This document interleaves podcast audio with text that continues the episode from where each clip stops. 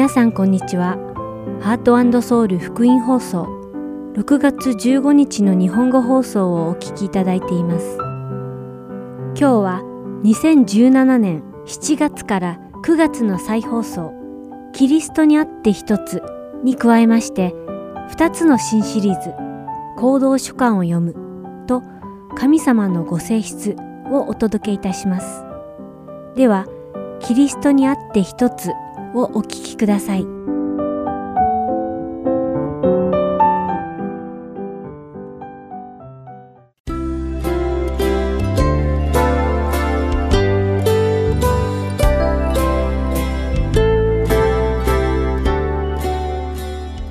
皆さんこんにちは。ハートソウル福音放送キリストにあって一つへようこそ。お相手のダイヤモンド優子です。今週もどうぞ最後までお付き合いください。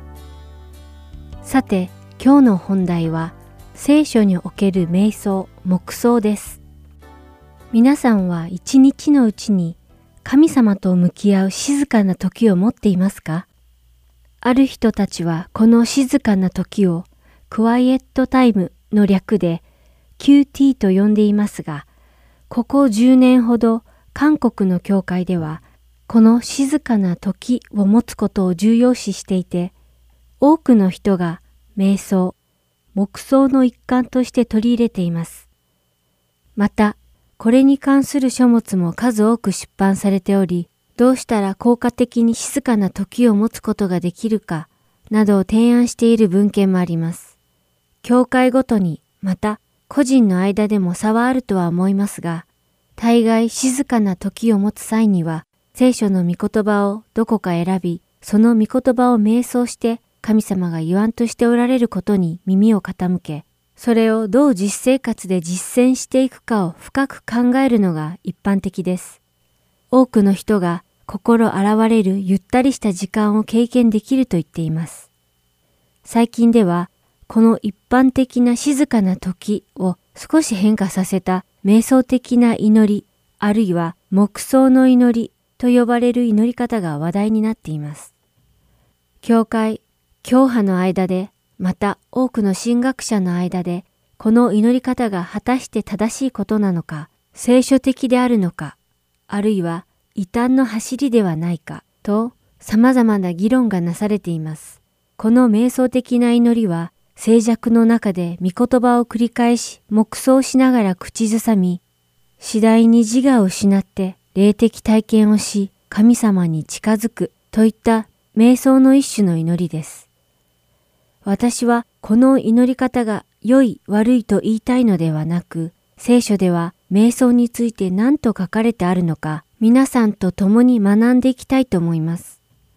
まず、詩篇一編、一節二節では何と言っているでしょうか。幸いなことよ。悪者の計りごとに歩まず、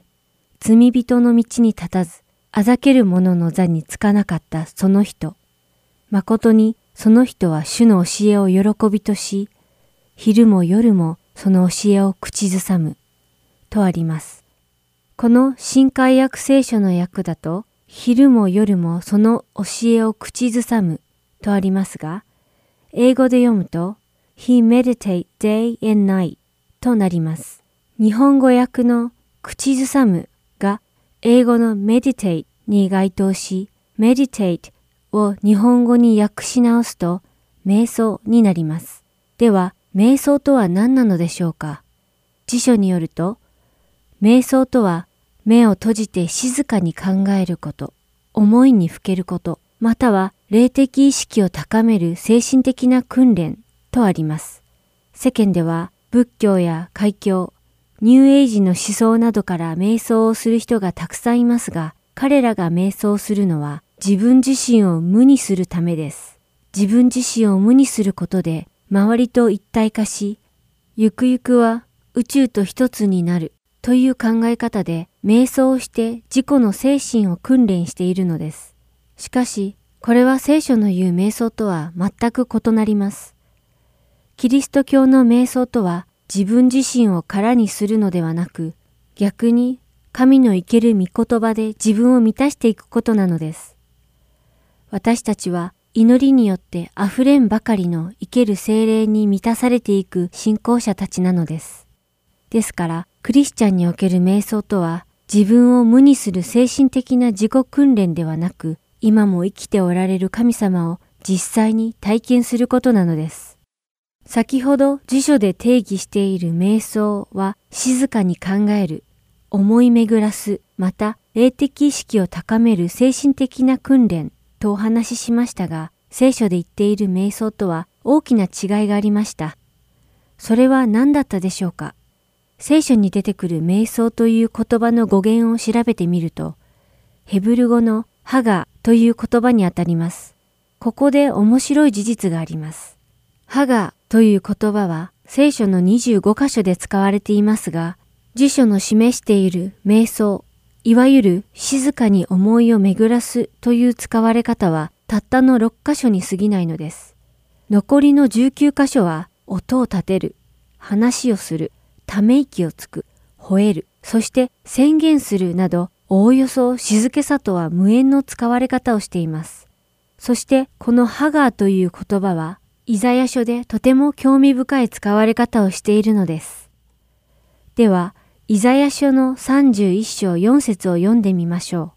う。瞑想に該当するヘブル語のハガがどこで使われているかを考えてみてください。誠に主は私にこう仰せられる。獅子、あるいは若獅子が獲物に向かって吠えるとき、牧者が皆そのところに集められても、それは彼らの声に驚かされず、彼らの騒ぎにも動じない。そのように万軍の死は下ってきて、シオンの山とその丘を攻める。どうですか？どの言葉がハガーに相当するかわかりましたか？実は意外にも吠えるという言葉なのです。吠えるという言葉が瞑想とどう結びつくのでしょうか？静かに瞑想して祈ることとライオンの雄たけびと一体どんな関係があるのでしょうか？では、イザヤ書31章を頭の中で思い描いてみましょう。大きなライオンが羊の群れから獲物を捕まえます。ライオンは獲物を口にくわえ、食べるのにいい場所を探して歩き回ります。すると、羊飼いはライオンの口に羊が加えられているのを見て助けを求め、他の羊飼いたちと共に武器を持ってライオンに向かっていきます。彼らはライオンを追い払うために大きな音を立てたり、武器を振り回したりしてライオンに近づきます。さて、この大きなライオンは音や武器にどう反応したでしょうか？聖書ではこう言っています。牧者が皆そのところに集められても、それは彼らの声に驚かされず、彼らの騒ぎにも動じない。そうです。いくら羊飼いたちが集まってライオンに立ち向かったところで、ライオンは彼らの威嚇などものともしないのです。なぜでしょうか？ライオンは百獣の王だからでしょうか？そうではなく、それはライオンが吠えていたからです。吠えていたから、それが瞑想と言われても、まだピンとこないかもしれませんが、このライオンの吠えるという行動が聖書の言っている瞑想にあたるのです。では、瞑想とどう関係するのか、ライオンの吠える行為の二つの理由から考えていきましょう。一つ目の理由は、自分を決起づけ、奮い立たせるためです。そうやって自信をつけて、改めて自分が何者であるかを再確認します。2番目の理由は相手を威嚇するためです。ライオンの吠える声を聞くと、ほとんどの動物は恐怖で動けなくなります。私も以前ライオンの吠える声を聞いたことがありますが、迫力満点でした。この二つの理由から、瞑想を言い表すハガーが吠えるという言葉に相当することの理解につながってきたでしょうか。祝福された人とは、主の御言葉を昼も夜も瞑想する人です。それは、ライオンが吠えることで自分の存在を明らかにし、勇気を奮い立たせて敵を威嚇するのに似ています。ライオンが吠えるように、私たちが主の御言葉を暗唱し、その言葉を瞑想することで、イエス様によって新しい命をいただいた一人の尊いクリスチャンであることを再確認し、クリスチャンとしての清い生き方を思い起こさせてくれるのです。またこのような瞑想は神様に対して罪を犯させようと誘ってくる悪魔を威嚇するのです。イエス様はどのようにして悪魔の試みを打ち負かしたでしょうかそれは唯一神様の御言葉によったのです。イエス様は悪魔と戦いませんでした。戦わずに生ける神様の御言葉によって悪魔を撃退しました。これに倣って私たちも常に主の御言葉を瞑想する毎日を送れるなら、どんなに素晴らしいでしょうか。ライオンが吠えるように、主の御言葉がいつも私たちの口からついて出るならば、私たちの人生は勝利に満ちているのです。そうするなら、私たちの弱みを狙う罪深い誘惑は恐れて逃げ去ります。ですから、神様の御言葉を常に瞑想して自分自身を守りましょう。これで今回のキリストにあって一つ終わります。最後までお付き合いいただきありがとうございました。神様の祝福が皆様の上に豊かに注がれますように。それではまた来週、さようなら。ダイヤモンド優子がお送りいたしました。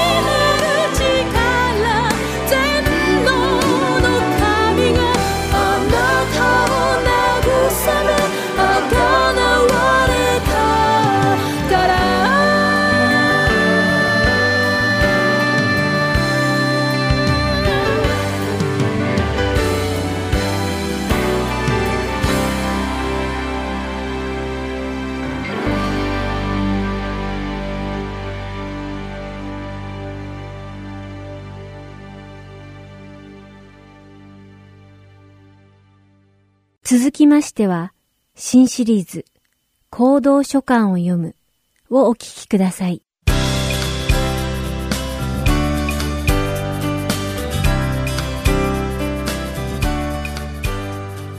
皆さんこんにちは。行動書簡を読むの時間です。お相手は横山まさるです。今日も新約聖書の行動書簡が書かれた背景を学び御言葉の理解を深めていきましょう。さて前回まで3回にわたってテサロニケ人への手紙第1と第2に関する歴史的背景を学びましたそして今回からはテサロニケ人への手紙のすぐ後に書かれたとされているコリント人への手紙第1と第2について学んでいきましょう。このコリント人へ宛てた書簡は第1と第2ともにたくさんの文章が詰まっています。まずはパウロがどのようにマケドニアからギリシャの一地方だったコリントにたどり着いたのかを使徒の働きの中から調べてみましょう。パウロはマケドニアの首都であり主要な港町だったテサロニケに滞在していました。パウロはその町のユダヤ教の街道で福音を説いていました。しかしパウロと旅を共にしていた人たちはこの町で大きな抵抗と危険に遭遇してしまいます。ユダヤ教の街道に来ていたあるユダヤ人たちがパウロの福音を聞くために人々が集まってくることに嫉妬していたのです。彼らはパウロたちをテサロニキから追い出そうと目論みならず者を雇ってヤソンの家を襲わせたのです。このならず者たちはすでにローマ帝国の皇帝がいるのにパウロはイエス・キリストが死んでからよみがえって王となったという話をして反逆の罪を犯していると難癖をつけてきたのです。幸いにもパウロとその一行は無事に無傷でこの町から逃げ出すことができその足でベレアに向かいました。パウロはベレアに避難はしましたが福音に対する熱意は消えず人々に福音を説き広めることを全く恐れてはいなかったのです。このパウロの勇敢さも手伝ってかベレアの人々は福音を受け入れました。ベレアのユダヤ人たちはテサロニケのユダヤ人のようにパウロと福音について敵意を見せずとても好意的でした。このくだりは使徒の働きの第17章11節から12節に書かれています。では早速読んでみましょう。ここのユダヤ人はテサロニケにいる者たちよりも良い人たちで非常に熱心に御言葉を聞き果たしてその通りかどうかと毎日聖書を調べたそのため彼らのうちの多くの者が信仰に入った。その中にはギリシャの貴婦人や男子も少なくなかったと書かれています。ベレアの人々はパウロの説く福音を熱心に聞き入っていました。そしてそれが正しいのかどうかを日々聖書を調べたのです。こうした実行を経て彼らはイエス・キリストの福音を受け入れ始めたのです。ところが時を同じくしてテサロニケでパウロたちを襲ったならず者たちはパウロたちがベレアにいることを聞きつけましたそして彼らはベレアに乗り込み群衆を混乱させたのですやがてパウロはシラスとテモテを残して自分はベレアを去ってギリシャ地方の首都であったアテネに向かいました。当時のアテネはギリシャ哲学の発達が最高潮を迎えており知性の町と呼ばれていました。パウロはこの都市を見学しながらここでシラスとテモテと合流するのを待っていました。パウロの目に留まったのはアテネにはたくさんの偶像が祀られていたことでした。それらはすべて人の手によって作られたさまざまな神々の像でした。パウロは決して救ってくれることのないこのような偽の神々の偶像を人々が拝んでいることに心を痛めました。そしてパウロは彼らの無知さに対して憤りを覚えました。人は神様の形に似せて作られたのにその創造主である神様を捨てて自分たちで作った偶像の神を崇拝していることに憤りを感じたのです。そしてこの憤りのためにシラスとテモテを待つことができずにアテネの大通りでイエス・キリストの福音を述べ伝え始めてしまいました。パウロは高名な哲学者たちと共に議論を交わしイエス様が復活されたことを述べたのです。パウロが伝道していたイエス・キリストと福音は新しい考えや宗教を学んでいたアレオパゴスの丘の人々の耳にも届きました。このアレオパゴスというのはアテネの社会に影響力のあるエリートたちによって構成された政治団体でもありました。彼らはパウロに興味を持ちこの団体の前で福音を述べる機会を与えたのです。パウロがここで何を述べたのかは使徒の働きの第17章の22節から34節に書かれています。では一緒にこの部分を読んでみましょう。そこでパウロはアレオパゴスの真ん中に立って言った。アテネの人たち、あらゆる点から見て私はあなた方を宗教心に熱い方々だと見ております。私が道を通りながらあなた方の拝むものをよく見ているうちに知られない神にと刻まれた祭壇があるのを見つけました。そこであなた方が知らずに拝んでいるものを教えましょう。この世界とその中にあるすべてのものをお作りになった神は天地の主ですから手でこしらえた宮などにはお住みになりません。また何かに不自由なことでもあるかのように人の手によって使えられる必要はありません。神はすべての人に命と息と万物とをお与えになった方だからです。神は一人の人から全ての国の人々を作り出して地の全面に住まわせそれぞれに決められた時代とその住まいの境界とをお定めになりました。これは神を求めさせるためであってもし探り求めることでもあるなら神を見出すこともあるのです。確かに神は私たち一人一人から遠く離れてはおられません。私たちは神の中に生き動きまた存在しているのです。あなた方のある詩人たちも私たちもまたその子孫であるといった通りです。そのように私たちは神の子孫ですから神を人間の技術や工夫で作った金や銀や石などの像と同じものと考えてはいけません。神はそのような無知の時代を見過ごしておられましたが今はどこででも全ての人に悔い改めを命じておられます。なぜなら神はお立てになった一人の人により義をもってこの世界を裁くため日を決めておられるからです。そしてその方を死者の中からよみがえらせることによってこのことの確証を全ての人にお与えになったのです。死者の復活のことを聞くとある者たちは嘲笑い他の者たちはこのことについてはまたいつか聞くことにしようと言った。こうしてパウロは彼らの中から出て行った。しかし彼に付き従って信仰に入った人たちもいた。それはアレオパゴスの裁判官デオヌシオダマリスという女その他の人々であったとあります。パウロがアレオパゴスの人たちに福音を説くとそのほとんどがパウロが述べたイエス様の復活に関して嘲笑いバカにしました。しかし中にはデオヌシオやダマリスなどこの福音を信じた人がいたのです。パウロはアテネを後にしてそこから南に90キロも離れたコリントに向かいます。このコリントはローマ帝国の植民地だったアカヤの首都で帝国内で最も商業が栄えていた場所でした。そこでパウロはローマから全てのユダヤ人を追放するという法令が下されたためにコリントに下ってきたプリスキラとアクラの夫妻に出会ったのです。パウロはこの地に18ヶ月の間滞在しましたが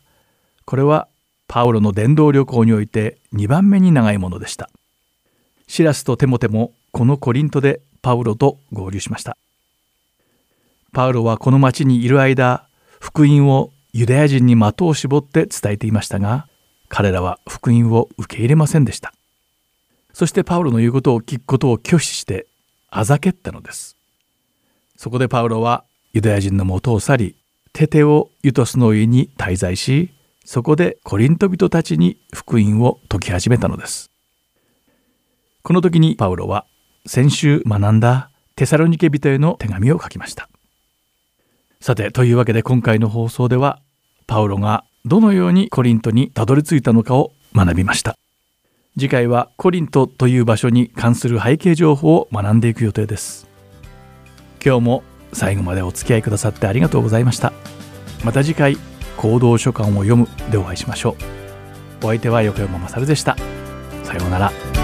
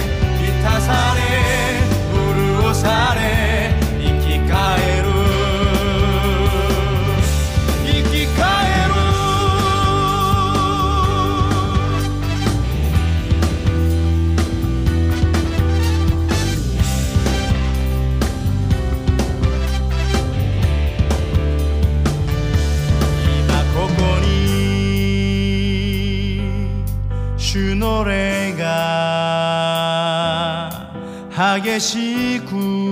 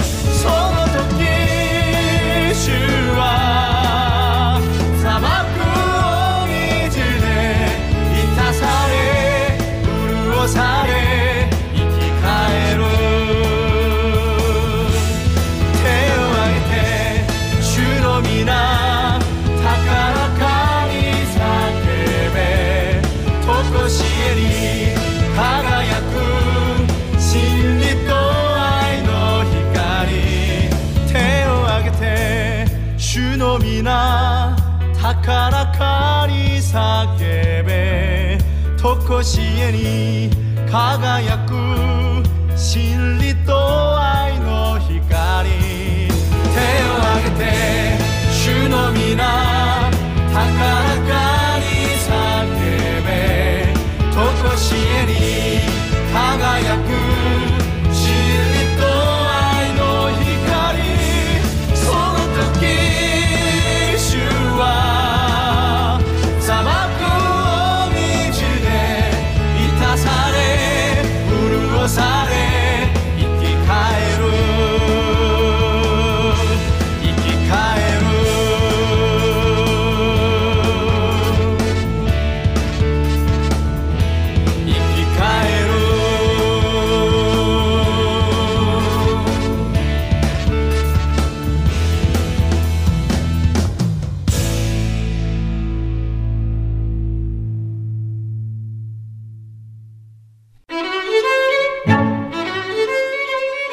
ハートソウル福音放送では日本語放送だけでなく英語によるキッズプログラムも毎週放送しています。お子様にぜひ福音に親しんでほしいとご希望の方には無料 CD を送付しておりますので CD ご希望の方はハートソウルオフィス602-866-8999までお電話をいただくかハートソウル org at gmail.com heartandseoul.org.gmail.com までメールにてお知らせください。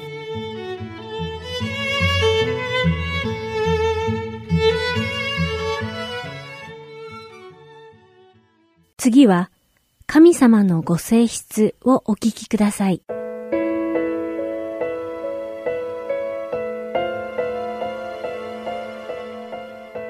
皆さんこんにちは。神様のご性質の時間です。今回も神様のご性質について一緒に学んでいきましょう。お相手は幸カーツです。さて今回は神様が私たちを聖別してくださるその道からについて学んでいきます。聖別とは聖書の聖に別にする別と書き言ってみれば聖く分かたれると書いて聖別と読みます。バインズ聖書辞典によると聖別とは神様のためにより分けられること特に新約聖書においてはイエス・キリストを信じて受け入れたものを悪いものや悪い道から区別することとあります。旧約聖書に出てくる性別とはヘブル語でカダッシュという言葉が用いられていますがこの言葉は聖書の中に頻繁に使われている同じような意味を持つ派生語の語源あるいは言葉の根と書く語根となっています。この性別を意味するカダッシュの派生語には神聖である神聖なものとして崇める神聖であること清める封建する聖者罪を清める神聖化性別などがあります。つまりこれらの言葉はすべてヘブル語のカダシュから訳されたものであるということなのです。言い換えれば性別するとはその対象物を聖なるものに変化させる。つまりこの世から切り離し神様のために罪を除いて取り分けるということなのです。それではここで性別を意味する言葉が出てくる出エジプト記13章2節を見てみましょう。ここでは神様がモーセとアロンに杉越の祭りをどのように行うべきか詳しく説明し命じておられる後の箇所です。そこにはイスラエル人の間で最初に生まれる遺語はすべて人であれ家畜であれ私のために性別せよ。それは私のものである。とあります。神様はモーセに最初に生まれた子供や家畜を性別せよ。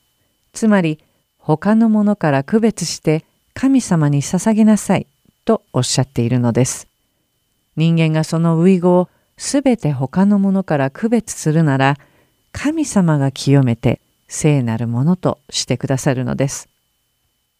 では今度は新約聖書を見てみましょう。ヨハネの福音書17章でイエス様は弟子たちとしばらくお話しされた後、父なる神様に祈り始められます。この章の14節から21節でイエス様は、私は彼らにあなたの御言葉を与えました。しかし、世は彼らを憎みました。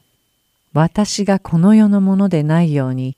彼らもこの世のものでないからです。彼らをこの世から取り去ってくださるようにというのではなく、悪いものから守ってくださるようにお願いします。私がこの世のものでないように、彼らもこの世のものではありません。真理によって彼らを清め、分かってください。あなたの御言葉は真理です。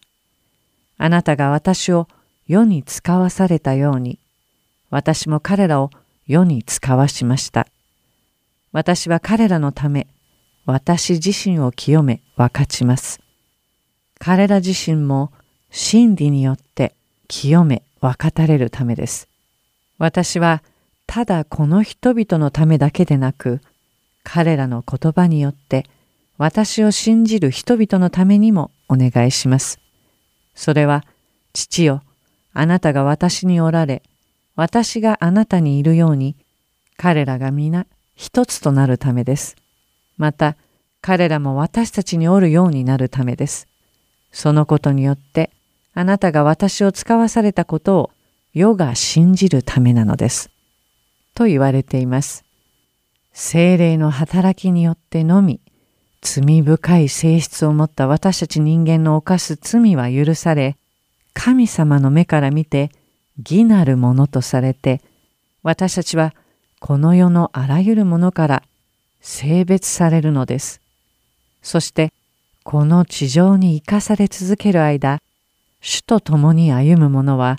精霊の力によって清められ、形作られて、キリストの見姿に似せられていく成果のプロセス、清く変えられていくプロセスをたどるのです。これはイエス様を信じた私たちのうちに住まわれる精霊の力であり、私たち自身にそのような働きは頑張っても真似することすらできません。私たちを性別してくださるこの神様の道からは、神様だけが持っておられる伝達不可能なご性質なのです。では最後に、テサロニケ人への手紙第一、五章23節を読んで終わりたいと思います。平和の神ご自身があなた方を全く聖なるものとしてくださいますように。主イエス・キリストの来臨の時、責められるところのないように、あなた方の霊、魂、体が完全に守られますように。アーメン。今日も最後までお付き合いくださいましてありがとうございました。また来週、神様のご性質でお会いしましょう。お相手は幸カーツでした。さようなら。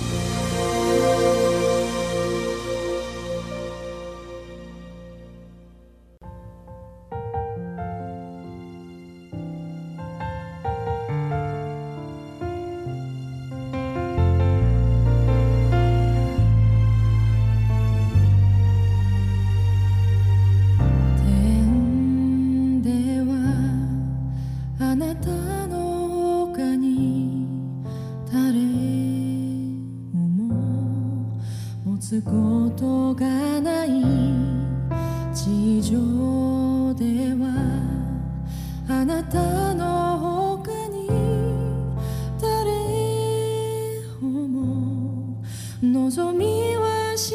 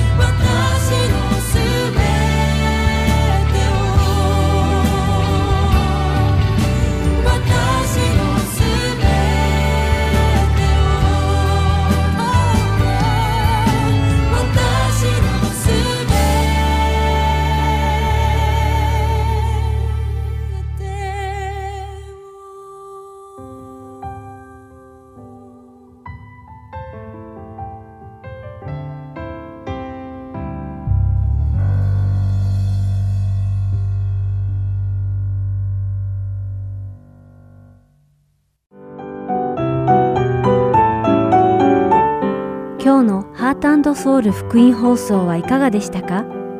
最後までお付き合いくださりありがとうございました。また来週お会いしましょう。